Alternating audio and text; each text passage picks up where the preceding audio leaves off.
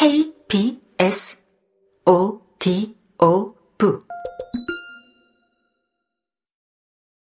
딸은 한국에서 루시에게 약속했던 것처럼 루시가 갖고 싶어 하는 스마트폰을 선물로 사줬다.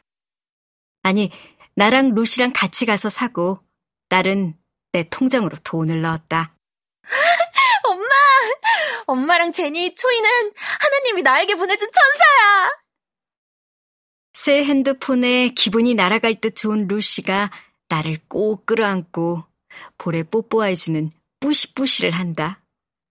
3학년이었던 루시가 8학년을 졸업하고 김나지움에 입학했는데 감동도 컸지만 앞으로 4년을 잘 보낼 수 있을까 걱정도 앞섰다. 엄마 괜찮아. 4년 잘 보낼 거야. 시간 빠르잖아. 음, 공부가 어려워지니까 그게 좀 걱정이긴 한데. 필요하면 학교 선생님한테 부탁해서 어려운 과목은 한 번씩 과외를 시켜줘봐. 그러든가 해야겠다. 앞으로 4년을 잘 보내야 할 텐데. 막연한 불안이 사라지지 않았다. 사춘기 때는 마침 딸이 헝가리에 와 있어서 루시와 많은 시간을 보내면서 잘 넘긴 것 같은데 막연한 불안이 어디에서 오는지 나는 알고 있었다. 루시는 더 이상 작은 꼬마 여자아이가 아니었다. 김나지움 1학년이니까 한국으로 치면 중학교 3학년이지만 루시는 사내 녀석들의 눈길을 끌기에 충분히 매력적이고 아름다운 여성의 모습이었다. 그게 나를 불안하게 했다. 그런데 나의 불안함은 엉뚱한 곳에서 현실이 되었다. 크리스마스를 앞두고 루시 엄마 자스민이 출소를 한 것이다.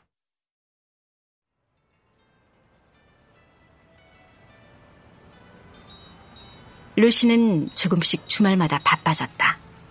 자스민이 루시를 데리고 다니기 시작한 것이다. 크리스마스는 항상 우리와 같이 보내곤 했었는데, 루시는 크리스마스와 새해를 맞이하는 12월 31일 밤인 실베스타도 자스민과 파티에 갔다. 처음에는 걱정이 되었는데, 어느 순간부터는 걱정보다는 서운함이 컸다. 아마도 딸이 헝가리에 와서 1년을 같이 지내고 간 뒤에 루시는 나와 더 가깝고 딸 제니처럼 내 울타리 안에 있다고 생각을 했나 보다.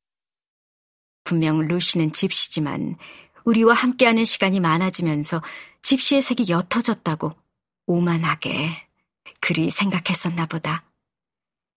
루시에게는 내가 꼭 필요하고 내가 옆에 있어야만 루시가 다른 집시들과는 다르게 정직하고 책임감 있는 아이로 잘 자랄 수 있다고.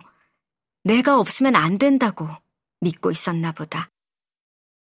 그런데 루시는 자스민과 함께 있으면서도 결석은 하지 않았고, 전보다 자주는 아니지만 우리 집에 들러서 드라마도 보고 이야기도 하고 숙제도 했지만 뭔가 내 속에서는 자꾸만 서운함이 쌓이고 나의 존재를 확인하고 싶은 욕망이 꿈틀거렸다.